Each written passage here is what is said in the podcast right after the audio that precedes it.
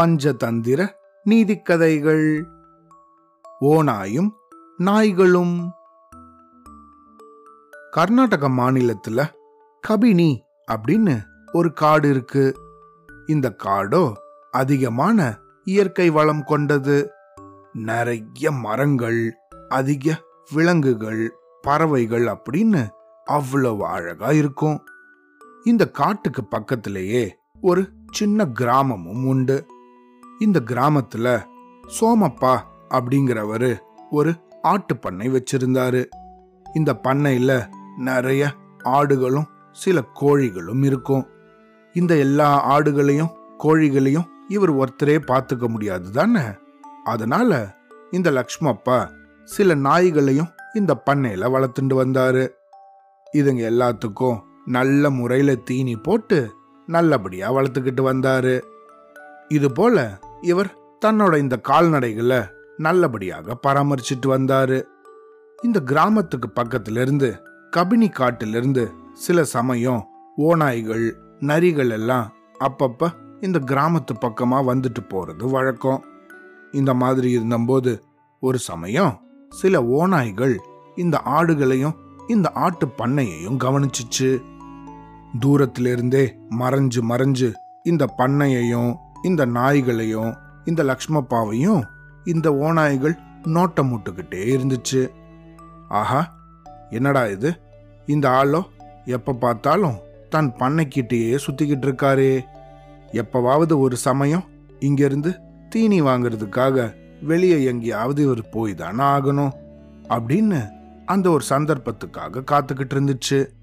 இது போல இந்த ஓநாய்கள் இந்த ஆட்டு பண்ணையவே சுத்தி சுத்தி வந்துகிட்டு இருந்துச்சு.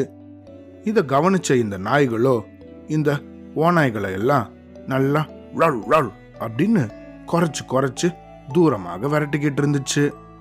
இந்த ஓநாய்களோ எப்படியாவது தந்திரமாக இந்த நாய்களை ஏமாத்தணும் அப்படின்னு நினைச்சு அடிக்கடி இந்த நாய்களை பார்த்து சிரிச்சுக்கிட்டே போகும்.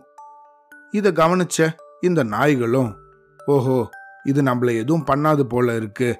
சும்மா தான் இந்த பக்கம் போகுது போல இருக்கு அப்படின்னு நினைச்சு ஒரு நாள் அமைதியாக இருந்துச்சு. இதுக்கு மறுநாள் இந்த நாய்கள் எல்லாம் மத்தியான நேரத்துல கொஞ்சம் ஓய்வெடுத்துக்கிட்டு இருந்துச்சுங்க. அந்த சமயமா இந்த ஓ நாய் இந்த வேலிக்கு பக்கத்துல வந்து இந்த நாய்களை பார்த்து தோழர்களே ஏன் இப்படி கஷ்டப்பட்டு உழைக்கிறீங்க? நாங்களும் உங்கள மாதிரி தான் ரொம்ப விசுவாசமானவங்க. எங்களையும் உங்க கூட இந்த காவல் வேலைக்கு சேர்த்துக்கோங்க. அப்படின்னு ரொம்ப கெஞ்சி கேக்குற மாதிரி நடிச்சுச்சுங்க. அப்படி கேட்டது மட்டும் இல்லாம இந்த நாய்கள் கிட்ட உங்க முதலாளி எங்க போயிருக்காரு? தினமும் இப்படிதான் வெளியே போவாரா? அப்படின்னு அப்படியே பேச்சு கொடுத்துச்சுங்க.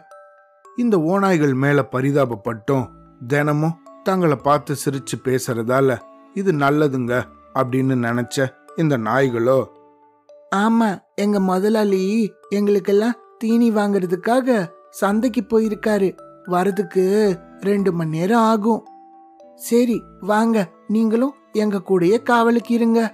அப்படின்னு சொல்லி இந்த ஓநாய்களை நம்பி தங்களோட அந்த ஆட்டு பண்ணைக்குள்ள நுழைய விட்டுச்சுங்க. அவ்வளோதான்.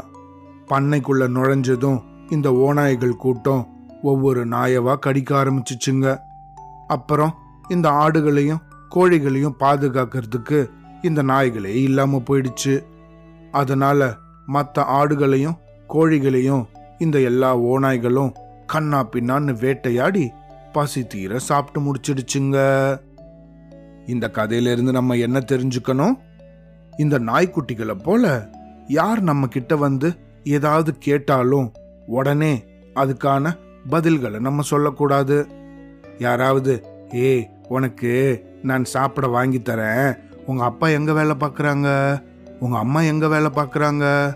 உங்க வீடு எங்க இருக்கு? அப்படின்லாம் கேட்டா முன்ன பின்ன தெரியாதவங்க கிட்ட நம்ம இந்த பதில்கள் எல்லாம் சொல்லவே கூடாது. சரியா?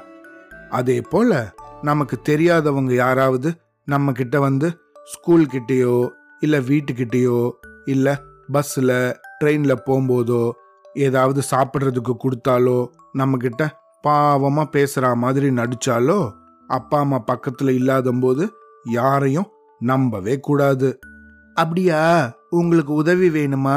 இருங்க எங்கள் அப்பா அம்மா வரட்டும் இல்லைன்னா எங்கள் டீச்சர் வரட்டும் அவங்க கிட்ட சொல்லுங்க அப்படின்னு சொல்லிட்டு வேற வீட்டு விஷயங்களை யார்கிட்டையும் சொல்லக்கூடாது. சரியா? அவ்வளோதான்.